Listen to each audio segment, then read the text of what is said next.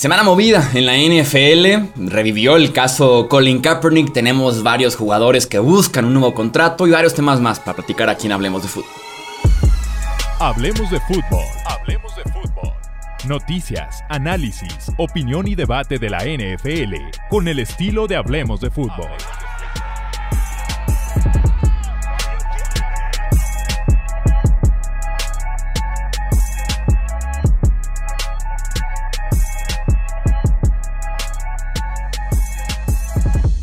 ¿Qué tal amigos? ¿Cómo están? Bienvenidos a un episodio más del podcast Hablemos de Fútbol. Yo soy Jesús Sánchez, un placer estar con ustedes.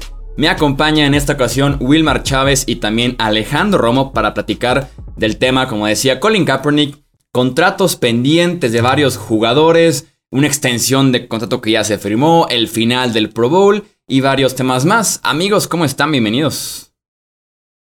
¿Qué onda, Chuy? ¿Cómo estás? Qué gusto, bien, bien. Romo, ¿cómo vamos? Eh, bien, aquí una semana con cositas varias de las cuales hablar. ¿Qué tal, Chuy? ¿Qué tal, Wilmar? Un verdadero placer acompañarlos en este podcast. La verdad, muy contento de regresar al micrófono después de un bastante largo, largo break.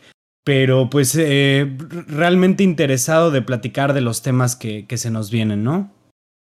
La gente dudó de tus palabras en el podcast del Super Bowl y lo cumpliste. Ahora que lo recuerdo. De, que, de que te retirabas momentáneamente un tiempo. Sí, no, pues sí. Este, digo, también no hay que darse un break. Ah, hay que. Digo, para, para ti, Chuy, tú, tú nunca te das un break de esto, pero pues. En ese, o sea, la verdad lo sentía necesario en ese momento, pero pues digo, nunca, nunca me he abandonado en temporada, ni mucho menos, y pues eso no planeo hacerlo, no planeo hacerlo este, nunca, pero pues aquí andamos, ¿no? O sea, sí, es un, quemón, es un quemón fuerte de la temporada, tantas sí, sí, sí, partidos. Sí, un quemón, un quemón muy fuerte y, cuando eso pues se juntan con, con otras cosas, con el trabajo, con esto, con otro, hasta muchas veces este, con, con lo mismo de, de tanta NFL, uno pues ya, ya queda como mermado, ¿no? Después de, de tanto, pero. Pero sí, aquí andamos. Feliz, la verdad. Good to be back. Venga, tenemos que platicar entonces de, de, temas varios aquí en la NFL. Arrancamos con el caso Colin Kaepernick, que de alguna forma regresó oficialmente a los círculos de la NFL. Los Raiders le realizaron una prueba en el campo a Colin Kaepernick. Eh, ¿Cómo salió todo? Se reporta que fue una buena actuación por parte del coreback. Principalmente destacaron fuerza en el brazo y condición física. Es la primera aparición de Kaepernick en el universo NFL desde el 2016, cuando eh, los Niners, bueno, juega su última temporada con San Francisco. En 2017, Seattle lo invita a pasar por ahí un día, un par de reuniones, una entrevista, pero nada en el campo. Y ahora sí ya tenemos finalmente este, este caso en el que sí entrena, sí hace una prueba con los Raiders de Las Vegas. Eh, de momento no hay planes para firmarlo, pero se mantiene la puerta abierta. Y NBC agrega que antes que los Raiders hicieran esta prueba, otros dos equipos habían mostrado ya interés en el coreback, que todavía es agente libre. Wilmar, ¿cómo interpretas la, la prueba que le hacen los Raiders a Colin Kaepernick? A mí me genera un poco de sospecha, o sea, por el momentum y todo lo que sucede. Yo personalmente he sido los que he creído que hace mucho rato Colin Kaepernick no va a volver a la NFL. Más allá de que para mí Chansey merecía, no sé si aún merezca, me tomé el trabajo de mirar uno a uno los suplentes de la, de la liga y creo que tres cuartas, sacando los, los novatos o los muy jóvenes que tienen ahí detrás, eh, tres cuartas partes, o sea, no más de siete equipos tienen un, suplente que yo lo preferiría por sobre Colin Kaepernick. Entonces creo que tendría un lugar. Pero después de seis años en una posición como esta y con todo el background que implica tener a, a Colin Kaepernick en tu camerino, creo que yo no creo que los equipos se tomen ese riesgo. Y sí que me parece muy oportuno para lo que está sucediendo en Las Vegas con la posible demanda por el lado de, de John Gruden, los escándalos que puedan mm, destaparle directamente a, Mark Davis en este momento. Entonces sí creo que el timing me parece muy, muy oportuno sacar este tema a relucir eh, en contrapuesto a, otras cosas que han pasado o que podrían pasar en la organización. Sí, de los escándalos que tienen ahorita los Raiders alrededor es justamente lo de John Gruden, que un juez desestimó por ahí una apelación que había hecho la NFL y la demanda de Gruden contra la NFL sí va a proceder, sí se va a escuchar, sí va a juicio. También tenemos una serie de despidos extraños en la directiva de los Raiders eh, durante todo el off-season. Y el más reciente que se va el presidente con un comunicado de prensa de 16 palabras en el que decía, ya no forma parte de la organización, y listo, o sea, ni siquiera un le agradecemos, un terminamos bien, no, no, no, 16 palabras diciendo que simplemente ya no seguía y el mismo expresidente. Ahora los Raiders decían que eh, había que platicar de lo que pasaba al interior de ese equipo muy pronto porque eh, había escuchado ya de varios casos o de varias acusaciones entre empleados y empleadas de conducta inapropiada, de un muy mal ambiente de, de trabajo al interior de la franquicia y se junta sin duda alguna con esta prueba a Colin Kaepernick. Se siente más o menos como cuando, eh, bueno, el fútbol team en ese momento retiró el número de Sean Taylor, ¿no? O sea, mm. en, las, en el mismo tipo de circunstancias, de bien algún tipo de controversia de conducta y vamos a sacar un movimiento de PR para desviar eso, para, hay, para poner los ojos en otro lado y poder hablar de algo que estamos haciendo bien, ¿no? Más o menos así es como yo estoy interpretando esto. Eh, desde mi punto de vista, Colin Kaepernick no va a volver a la NFL, no porque no tenga el nivel, eh, porque digamos, eh, como lo comentó Wilmar, definitivamente podría ser mínimo un sustituto en muchos lados, o, o al menos en su momento de despido de la NFL o en su momento de de ghosteo de la NFL lo podía hacer. Ya, ya tiene casi seis años eso, entonces también habrá eh, mucho que considerar de eso. Pero la cuestión nunca ha sido el talento, sino ha sido el, digamos, el no tanto talento combinado con toda la carga de medios y con toda la carga eh, mediática, política que, conlleva llevarse a Colin Kaepernick, ¿no? Y creo yo que nadie quiere eso, nadie quiere a un jugador que es una distracción tan grande como la puede ser él, eh, sobre todo hablándose de un quarterback, pues sustituto. Sí, eso es. Eh, siempre se ha dicho que la paciencia de los equipos de la NFL va directamente relacionada a la cantidad de talento del jugador. No es un jugador talentoso tipo Aaron Rodgers y le perdonan todo. No es el caso con Colin Kaepernick. Y es el lo que viene detrás de Kaepernick en la parte de la polémica, si va a haber protestas afuera de tu franquicia, aunque han cambiado mucho los tiempos de 2016-17 a 2021-2022. Eh, pero realmente quieres todo eso por un quarterback suplente, por un jugador que tal vez no pise el campo en todo el año. Si fuera por tu wide receiver estrella, te puedes comer ese tipo de distracciones o de polémicas o de críticas, porque lo vale en talento, como decíamos, y por el rol que puede tener pero por un coreback suplente te la puedes pensar dos o tres veces. Y que, como lo mencionas, en 2016, que estaba un poco más fresco el asunto y que no consiguió trabajo, mucho se dijo de que era porque Kaepernick quería una cantidad de dinero importante de coreback titular o de un suplente muy bien pagado porque tenía ofertas sobre la mesa fuera del campo muy muy buenas y que aparte quería ser coreback 1. Recientemente, dos, tres meses, dijo que estaba ya dispuesto a recibir poco y aparte pelear, por supuesto, ser quarterback suplente, eh, que es por eso que puede generar otra vez un poquito de interés en la NFL, pero se va a requerir de alguien que esté listo para darle un lugar que se merece, en mi opinión sí, pero no lo veo regresando tampoco a la NFL. Por eso mismo y porque de alguna forma Kaepernick se echó a los dueños encima porque demandó a la NFL Colin Kaepernick, se llegó a un acuerdo para no ir a corte. Entonces, ¿le quisieras tú como jefe de una empresa dar trabajo a un ex empleado que ya te demandó una vez?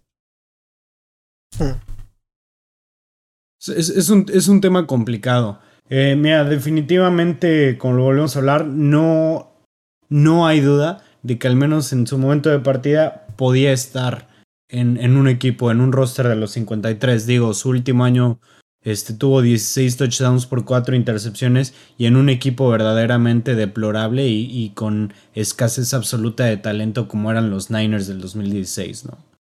Pero, pues toda la cuestión política es lo que lo afecta y sobre todo en, años recientes ha sido cuando pues, el deporte más se ha visto afectado eh, por todo este tipo de, de situaciones, ¿no? Que digo, Eh, por ejemplo, lo de Kaepernick, desde mi punto de vista, no hay que meter mucho, pero desde mi punto de vista tiene un fondo muy bueno. Este, no se me hace que falte al respeto eh, ni a las tropas, ni a la bandera, ni a nadie, pero pues bueno, eh, no soy ni americano, ni puedo, digamos, hablar por ellos, pero pues desafortunadamente el, el hablar, ahora sí que el ejercer una de las principales enmiendas de su constitución es lo que le ha costado la posibilidad de seguir en la NFL.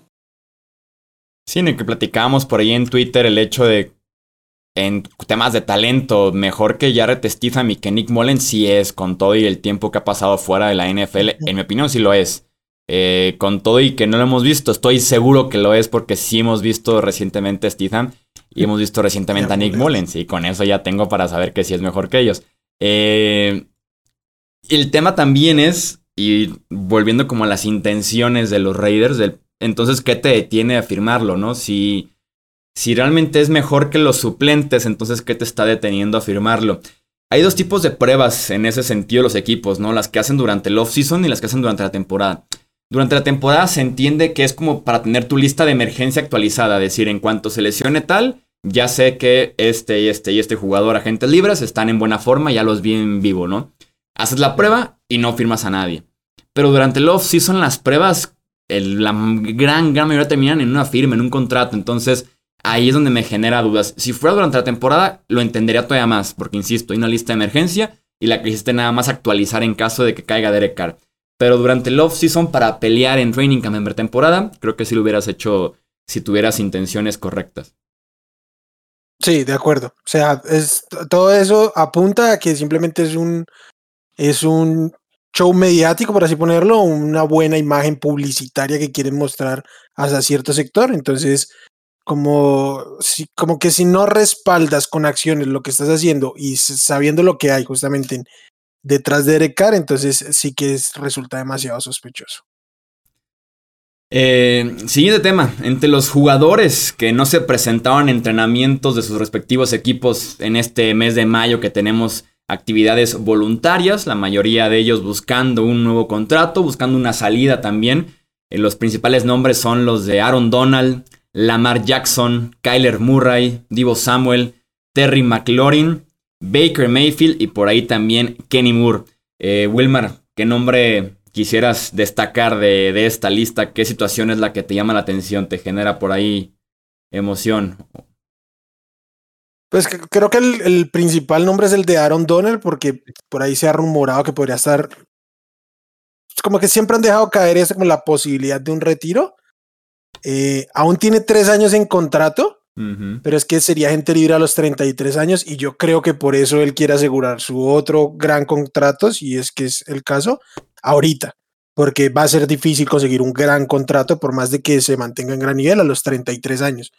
Entonces yo creo que él pues pretende de alguna manera sacar eh, tajada en este momento.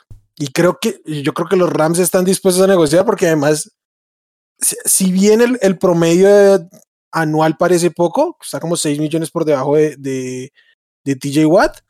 Este año le representa como 26 millones contra el cap. Entonces, si pueden negociar y con un bono por firmar a, prorratear este, este contrato, pues les, también les sería benéfico para el tema del, del, salary cap. Entonces, yo creo que es, finalmente es lo de siempre, ¿no? Un mecanismo para presionar porque yo creo que él en este momento quisiera asegurar otro, otra firma grande. Sí, no, ya hasta amenazó con el retiro, ¿no? Tengo mi anillo, jugué ya casi los ocho años que tenía en mente de jugar. Me queda claro que es un First Ballot Hall of Famer. En su primer año de elegibilidad sería eh, miembro del Salón de la Fama. Y sí, ya te quedaste muy lejos del promedio anual al que quieres aspirar como el mejor defensivo de la NFL, tal vez el mejor jugador incluso en general de la liga, ¿no? Hace tres años te convertiste en el jugador mejor pagado en el costado defensivo con un promedio anual de 22.5 millones. Pero actualmente tienes arriba de ti a un montón ya de, sobre todo de pass rushers que tienes en tu misma posición, ¿no? O en el mismo rol. El top 3 actualmente es en tercer lugar Miles Garrett con 25 anuales, Joey Bosa con 27 en segundo lugar y el defensivo mejor pagado en promedio anual actualmente es TJ Watt con 28. Entonces hay que acercarse mucho más a eso, que me queda claro que lo merece y que los Rams estarán tal vez dispuestos a pagárselo sin ningún problema. El detalle es encajar en el salary cap, tres años de contrato, los precedentes, es una negociación creo complicada con Aaron Donald y porque tiene tal vez muy fuerte el argumento de decir me retiro, o sea, tengo como esta palanca lista para meter las negociaciones y que ya lo hizo recientemente. Definitivamente. Eso, eso es lo principal, ¿no? O sea, que no está en una situación estilo Tyreek Hill que era como de, pues o me, das o simplemente mándame a otro lado, ¿no? O sea, Aaron Donald también tiene el lado del retiro. Eh, obviamente es el nombre más importante de los que mencionaste en esta lista. Y creo yo que sí es difícil eh, una negociación de este estilo, pero al mismo tiempo pienso que es un jugador que quieres quedarte a toda costa con él. Eh, simplemente ha sido el mejor jugador defensivo en la liga desde probablemente su segundo año ya tiene más o menos 6, 7 años siendo el mejor jugador defensivo de la liga, creo yo que indiscutiblemente. Y simplemente no veo manera en la que lo deban de dejar irse. Si quiere 30 millones por año, denle los 30 millones por año. Si quiere 35, creo yo que hasta los 35 le da un jugador como Aaron Aaron Donald. Definitivamente es un talento generacional eh, desde mi punto de vista es el mejor jugador defensivo que a mí me ha tocado ver. Entonces, páguenle. Sí, no, no, quieres ser tampoco nunca el dueño o el gerente general que hizo que Aaron Donald no terminara su carrera con los Rams. No es un jugador que tiene que jugarte de día uno a día último eh, con tu equipo. Un nombre que a mí me llama la atención bastante de esta lista es el de Lamar Jackson. Es un caso bien interesante. Eh, Lamar no se presentó, pero no tiene que ver como tal con su contrato. El mismo quarterback decía simplemente es voluntario, no quiero estar ahí, estoy por mi cuenta, casi siempre está en Florida, es donde se la paso durante el off-season y eh, está ahí por temas de simples gustos. Aunque está en su último año de contrato, está jugando con la etiqueta de jugador franquicia. El detalle aquí es que no se han sentado a negociar en lo absoluto Ravens y Lamar. ¿Por qué? Los Ravens están muy dispuestos y traen muchas ganas de negociar, pero Lamar no tiene un agente contratado. Entonces los Ravens ya llegaron al punto en el que tanto Eric de Costa, el gerente general, como John Harbaugh, el head coach, abiertamente en conferencia de prensa dicen, eh, la extensión depende de Lamar porque Lamar no se ha querido sentar a negociar. Cada vez que sacamos el tema, está en plan, eh, estoy enfocado en estar sano, estoy entrenando, estoy en tal lugar, estoy de vacaciones. O sea, simplemente no quiere negociar con Baltimore, aunque creo yo que sí tiene intenciones de seguir con los Ravens. Pero es un caso bien interesante el de Lamar Jackson, insisto, últimos meses ya de contrato. Y de momento no se ve cómo se pueda resolver ese tema. Para acotar, no, no, está, no tiene etiqueta de jugador franquicia, sino la opción de quinto año. La opción de quinto año, perdón, sí es cierto. A que jugaría este año. nada, como eso. A mí me, parece particular, ¿no? Ya tenemos repetidos casos de corebacks que quieren asegurar su dinero antes de, incluso antes de, no sé si merecerlo o si que como que les corresponda por términos de la cantidad de años que llevan jugando o algo así.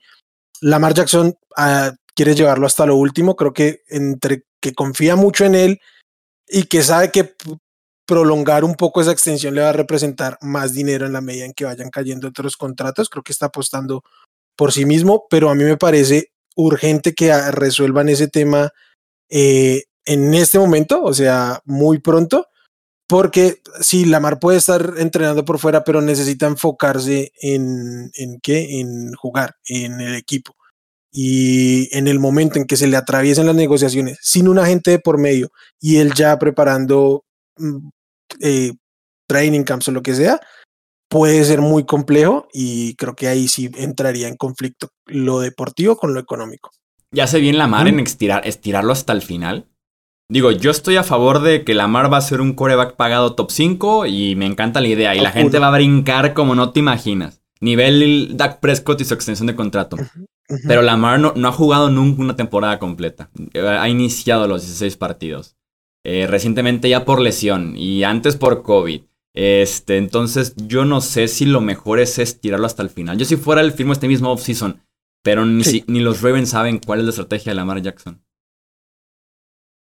Pues sí, probablemente ni siquiera él la tenga bien planteada. Eh, a mí se me hace muy raro y yo no creo que haya un equipo que lo vaya a evaluar tan alto como los Ravens, como los propios mm. Ravens. Yo no creo que eh, sea la situación de que un equipo esté dispuesto a pagar dos, dos primeras rondas y, y más por un quarterback eh, del skill set que tiene Lamar Jackson eh, y además pagarle por un contrato de no sé 40 a 45 millones de dólares por año. Me llama mucho la atención eso, ¿no? O sea, ¿por qué si normalmente, especialmente un quarterback que firmó cuatro años por menos de 10 millones de dólares y que ya fue MVP de la liga, que se ve claramente cómo es el corazón de un equipo, cómo es que no está casheando rápido, ¿saben? ¿Cómo es que no está llegando a un acuerdo de volada? O sea, creo yo que, que eso es una, o sea, eso es, eso es digamos, mm, vital para los quarterbacks, ¿no? O sea, estar bien con el equipo y tener y plantearles, digamos, dejarlos, dejar que los equipos puedan tener un plan a largo plazo. Y, ver las cosas transparentes en el caso de Lamar. ¿Sabes qué, Lamar? Ya vamos a firmar, vamos a hacer esto de una vez y para poder empezar a preparar todo lo financiero de este, del siguiente y de los, de los años que, que sea que te vayamos a dar. Me llama mucho la atención que esta situación tal vez simplemente no lo ha priorizado eh, este Lamar Jackson y definitivamente los Ravens ya deberían empezar a poner presión y de decirles a ver qué onda. ¿Quieres seguir aquí o, o por qué te andas haciendo güey? Sí, me acuerdo que el gerente general de los Bills cuando firmaron a Josh Allen la temporada, el offseason pasado creo que fue, eh, me acuerdo que sí dijo, lo primero es extender a Josh Allen porque a partir de ahí vamos a plantear qué hace el resto del equipo, ¿no? Saber cuánto dinero contamos a futuro este año y los siguientes 4 o 5, lo que dure la extensión de contrato. Entonces sí es delicado el tema para los Ravens. ¿De la lista hay algún nombre que quieran destacar o seguimos al próximo tema?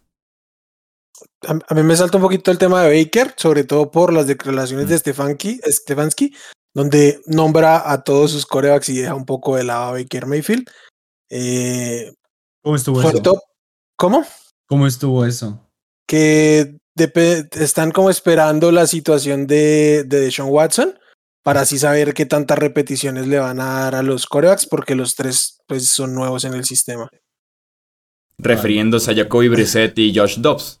Y Josh Dobbs. O sea, Baker no están en los planes en lo absoluto. no, y que por lo mismo. No, adelante, adelante. Sí, no, pues obviamente, o sea, si no lo tienen en cuenta, ¿qué procede para ellos, no? O sea. Pero qué tal el reporte que sale. El reporte que sale de los. que hace poco, ¿no? Que los Panthers le dijeron. Yo lo. Yo me lo traigo. No sé, no, no sé quién a pagar por él. Pero de los 18 millones, tú pagas 13, 14 y yo pago 4, 5. Y Cleveland se rehusó a eso. O sea, está más dispuesto Cleveland a decir que se pudre en la banca, estoy dispuesto a pagarle yo los, los 18 que cobra, pero que no juegue para nadie más como tipo castigo, o como, como dirían, o bien vendido o bien podrido, dice del dicho. No, no sé cuál sea la estrategia de no soltarlo, incluso tú pagando una parte, porque si no lo haces vas a pagarle tú completo. Entonces, como que es el castigo, venganza o no sé qué intenten con Baker ahorita ya. Es que yo creo que están intentando recibir algo al respecto por el, puro hecho de haber sido el first overall pick eh, en su momento. Y pues están perjudicando la carrera de Baker, ¿no? Pero también al mismo tiempo me pregunto, pues es que ¿quién va a querer a Baker? Y a mí no se me hace de los peores quarterbacks. O sea, definitivamente se me hace completamente mediocre. Siento yo que no tenía las armas como para hacer, este, como para poder sobresalir. Este, no tuvo el desarrollo correcto. Digo, ¿cuántos head coaches no tuvo o cuántos coordinadores ofensivos no tuvo en, en su carrera? Este, entonces, no se me hace justo que le hagan eso.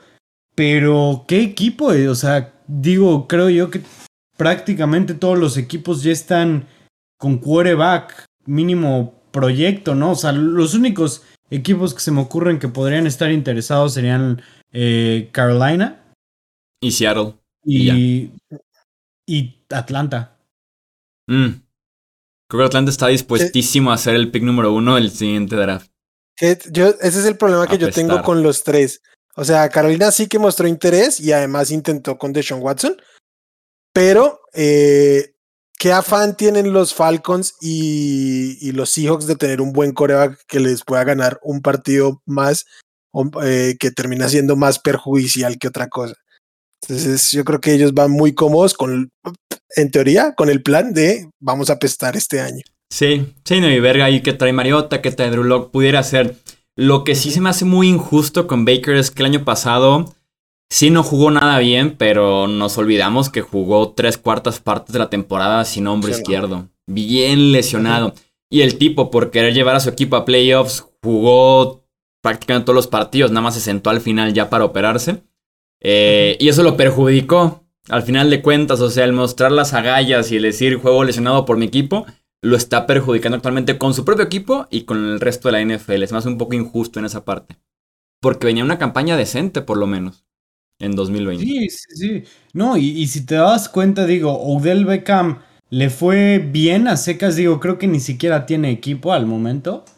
Más bien no tiene equipo. No tiene equipo. No, no tiene equipo. Este.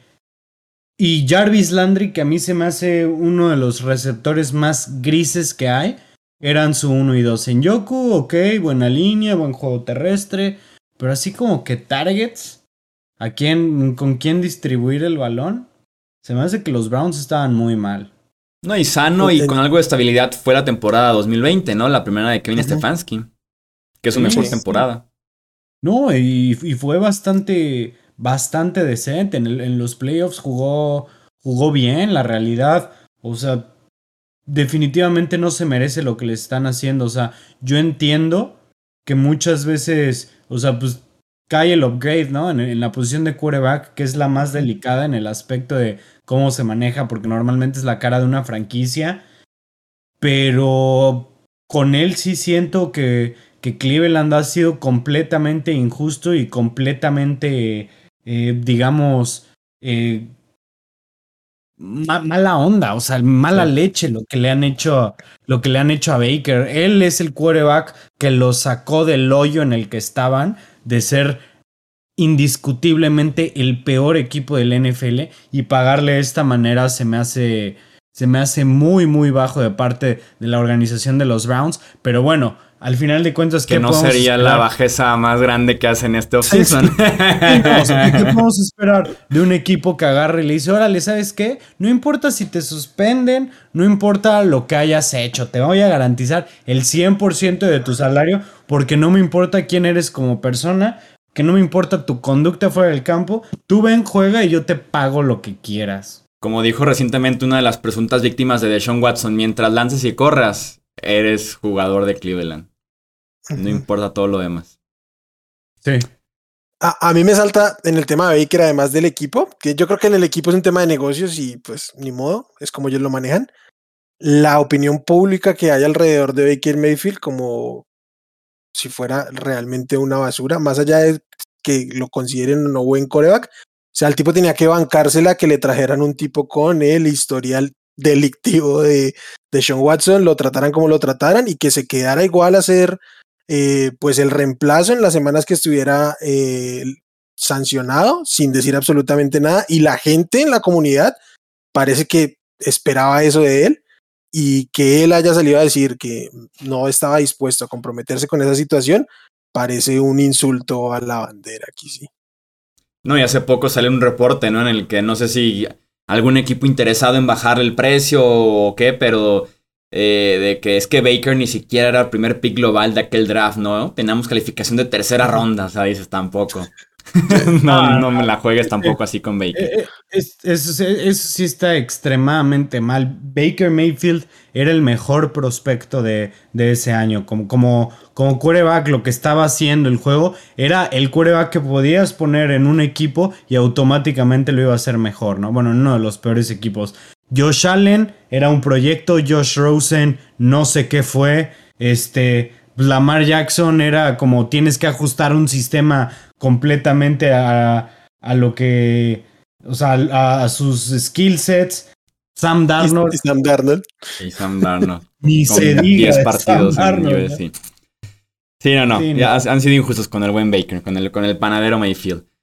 Pero bueno, Veremos que, en, qué, en qué quedan los temas de los contratos con estos jugadores, con los quarterbacks, con los wide receivers, que va a ser todo un tema durante el resto del off-season. el Pro Bowl podría estar viviendo sus últimos momentos. Roger Goodell dijo, el juego no funciona, necesitamos encontrar otra forma de celebrar a nuestros jugadores. NFL Media reporta que la NFL activamente busca alternativas para eliminar el partido y tener una celebración diferente tan pronto como la próxima temporada. Aquí la pregunta es, ¿cómo podemos mejorar el Pro Bowl? ¿Qué hacemos para rescatar el Pro Bowl?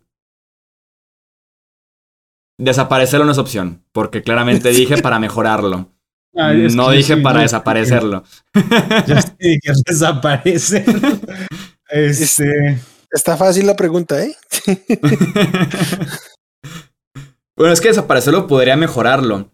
El tema aquí es, es que nunca vas a lograr que los jugadores se esfuercen al 100%.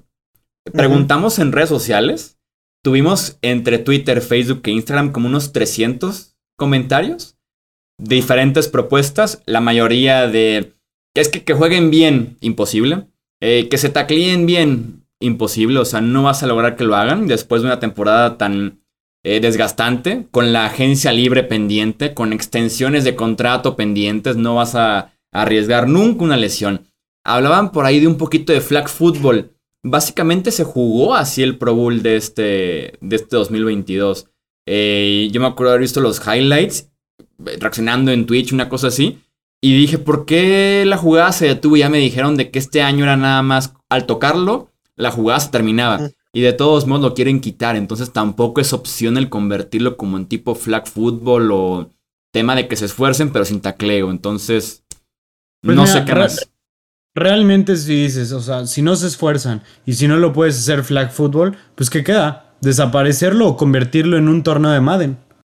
O sea, porque fuera de eso, ¿cómo, cómo haces algo al respecto? O sea, pues, si quieres celebrar a los jugadores, pues no sé, hazles una, haz o sea, haz algo de que los jugadores que vayan al Pro Bowl puedan ir a un como evento donde puedan reunirse con los fans, donde los fans se puedan sentir más cercanos a ellos, no se echar unos pases con ellos, este, escuchar muchas historias de ellos, escuchar cómo es eh, el día a día de un jugador de americano, o sea, distintas cosas, sí. Pero en cuanto a juego tienes de, o sea, de dos, o, bueno, de tres, hacerlo flag football desaparecerlo o hacerlo o hacer un torneo de Madden? Yo tengo tres propuestas. Digo, sí llevo sin ver el Pro Bowl un ratotote, pero tengo tres propuestas. La primera sería sacarlo de Estados Unidos, que eso no ayude en nada en el esfuerzo, simplemente sacarlo de Estados Unidos. Que digo, si de por sí no se esfuerzan los jugadores en Estados Unidos, menos pedirles que viajen ocho horas a Londres. E imagínate, o sea, la cantidad de gente que se va a bajar fuera los que ya se bajan pues el día del Pro Bowl. sí, ya lo hacen. Pues, tener que clavarte un viaje de ocho horas, pues peor aún. Sí, sí, sí, o sea, tiene, eh, tiene, sus problemas técnicos, sin duda alguna, pero un Londres valora un Pro Bowl, un Ciudad de México lo valoraría cañoncísimo, una Alemania, Canadá. por ejemplo, estaba muy, muy chido cuando está en Hawái. Allá, así, allá estaba, allá estaba padre que hacían todas las competencias de a ver quién, a ver quién lanza más largo, ¿no? Por ejemplo, y ahí tienes a tendrías a Mahomes, a Josh Allen y a Justin Herbert compitiendo de quién es el que llega el balón más largo, ¿no? Y en ese momento se entendía que Hawái era como vacaciones pagadas para ti y tu familia y, les gustaba ir. Pero ahora véndeme la de que te vas a ir a Arizona, ¿no? Pues mejor me quedo donde estoy, ¿no? mejor me quedo en Guadalajara, dice Chuy. Sí, no sé, de acá vives en Miami y, vete una semana a Arizona. Ah, ok, gracias, aquí estoy en Miami a gusto, ¿no? Sí. Ok, mi siguiente propuesta sería hacer el tema de los juegos, pero durante el, mero domingo, pues, porque se hacen actualmente como por ahí del martes, miércoles, y nadie los pela. Y de hecho en Latinoamérica ni los pasan, solamente van por ESPN estadounidense. Entonces los juegos, un poquito mejor, los juegos más entretenidos, más simples, son muy complejos los actuales, eh, el domingo, el mero mero domingo.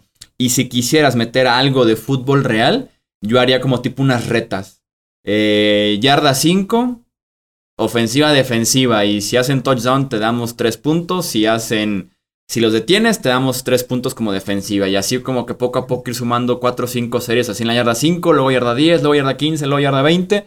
Y al final el pateador es de la 50, una cosa así. Pero, pero ¿tacleado o...? ¿Tacleado? Eh, sí está tacleado, pero como estás en la yarda 5 y tienes que ir a la zona de touchdown, pues tal vez como que va a ser menos el descaro del jugador, ¿no? No vas a pedirle que taclee cuatro cuartos, vas a pedirle que taclee cuatro series ofensivas de una jugada. De todos modos, ya hoy en día, con el comportamiento que tienen los jugadores, yo no creo que se vayan a aventar taclear en un Pro Bowl. Sí, no, no. Eso ya, es, ya, ya, ya, ya, ya, se fue por siempre. Ah, o sea, es que la clave aquí es el dinero, ¿no? O sea, no, no van a quitar el, el, Pro Bowl porque es una semana menos de fútbol americano. Entonces creo que la clave está en si, si logran capitalizar el, las competencias de habilidad que están haciendo en este momento, creo que pueden reemplazar el juego porque lo que dice Chuy en este momento, pues no lo están monetizando realmente porque no se ve, la, la gente no lo ve. Sí que es entretenido, luego tú te encuentras los highlights y te diviertes un rato, pero no, no hace parte del consumo como tal. Creo que si logran ampliar eso y meterle un poco, ya no solo habilidades, sino un poquito de dinámica de juego. Eh, cuando decía retas pensé que era tipo, no sé, cuando uno juega en el barrio y son tres equipos y el que anote sale, ingresa al otro. O sea, tipo, tipo estos modos especiales de Madden, algo así. Como en la yarda 5, imagínate algo así. Sí, sí, tal cual. Pero entonces como que sean e-, e-, equipos cruzados, no dos equipos fijos y unos contra otros y ya, sino variaciones al fútbol americano como tal, creo que podría darle un aire eh, para animar a, los jugadores y a la gente que lo, que lo ve, porque también no solo es que los jugadores no quieran ir, sino que nosotros no queremos verlo. Y que de todos modos tiene buenos ratings el Pro Bowl en Estados Unidos, por lo menos. Sí, sí, aún así. Sí, sí, sí, sigue teniendo ratings, o sea, ratings decentes, pues, ratings que la NBA quisiera.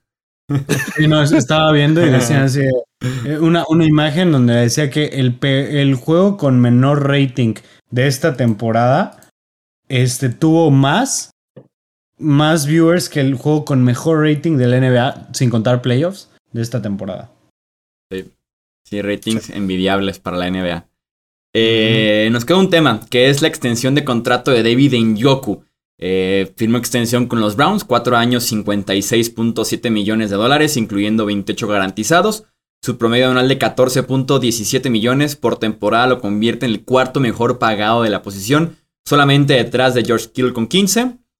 Eh, sí, con 15, Travis Kelsey con 14.3 y Dallas Weather con 14.2. Mucho dinero para Njoku, ¿no? Demasiado. Un despropósito. Yo solo entendería en caso de que lo, lo empiecen a utilizar, y es mi propuesta en Cleveland, como wide recibe en el slot. Creo que actualmente es el segundo mejor pass catcher de los Browns, solamente detrás de Mari Cooper. que también juega en el slot. Que sí juega en el slot algo. Pero también juega afuera, Mari Cooper. Sí, sí, sí, pero pones a Harrison Bryant en el tight end y que Yoku desquite un poquito como wide receiver grande, porque como tight end claramente no ha funcionado. Y me encantó por ahí un tweet porque literal lo pensé, me metí en las replies y estaba la respuesta de Wilmar. Este Mau Gutiérrez tuiteó como las estadísticas de Yoku y decía algo así como de que, por cierto, existe como la idea de que ha estado lesionado y no, solamente se ha perdido dos, dos partidos en los últimos cuatro años. Y pensé, ah, entonces simplemente ha sido malo, no es que ha estado lesionado. y literal, es la respuesta de Wilmer. sí, literal, Ah, es entonces, malo. Pues entonces fue sano esto. sí, claro. O sea, su, su, pobre desempeño fue estando disponible. Eh, y, y, van a decir, este, llevaron a Austin Hooper. Lleva cinco años en Cleveland ya, este, en Yoku. Tuvo una temporada que se lesionó, sí, pero el resto ha jugado 14, 15 juegos al menos y nunca, su temporada con más yardas son como 650, 639 yardas.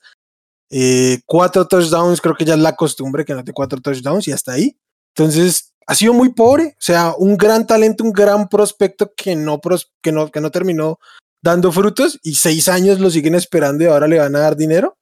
a, mí yo no, no lo entiendo. Tendrá su mejor coreback con Deshaun Watson, pero que yo recuerde, Deshaun Watson nunca tuvo un gran tight end en Houston, ¿verdad? No, no nunca fue de, nunca fue un quarterback de tight end. De hecho, ¿qué tight end tuvo?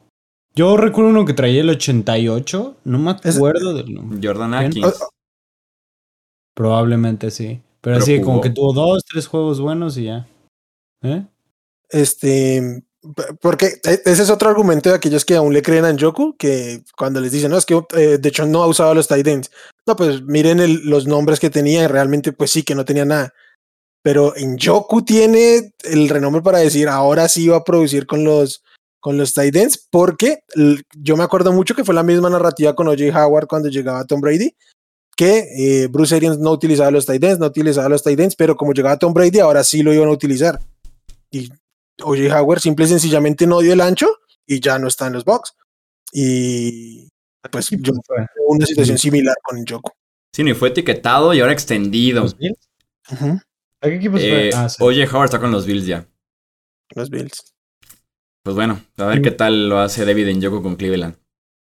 Ah, pero muy mal contrato, de los peores contratos que he visto. De hecho, probablemente ahí sea un tiro con el contrato de Christian Kirk. Sí, no, y que en, la, en el ranking esté por arriba de un Darren Waller, de un Mark Andrews. De Mark Andrews. Oh, sí, no, está. Duele bastante. Sí, pero duro. sí, sí, sí, no. Es un contrato feito por parte de, de los Browns que han dado bastante dinero garantizado y no garantizado en este offseason. Hasta aquí vamos a dejar entonces este episodio del podcast de Hablemos de Fútbol. Wilmar, Alex, nuevamente, muchas gracias. Placer. Placer como siempre, Chuy. Recuerden suscribirse si están en YouTube, dejar un review si están en Apple Podcast, en Spotify, en Google Podcast y demás. Seguirnos Twitter, Facebook, Instagram nos encuentran como Hablemos de Fútbol. A nombre de Wilmar Chávez, Alejandro Romo, yo soy Jesús Sánchez y eso es todo por este episodio. Gracias por escuchar el podcast de Hablemos de Fútbol. Para más, no olvides seguirnos en redes sociales y visitar hablemosdefutbol.com.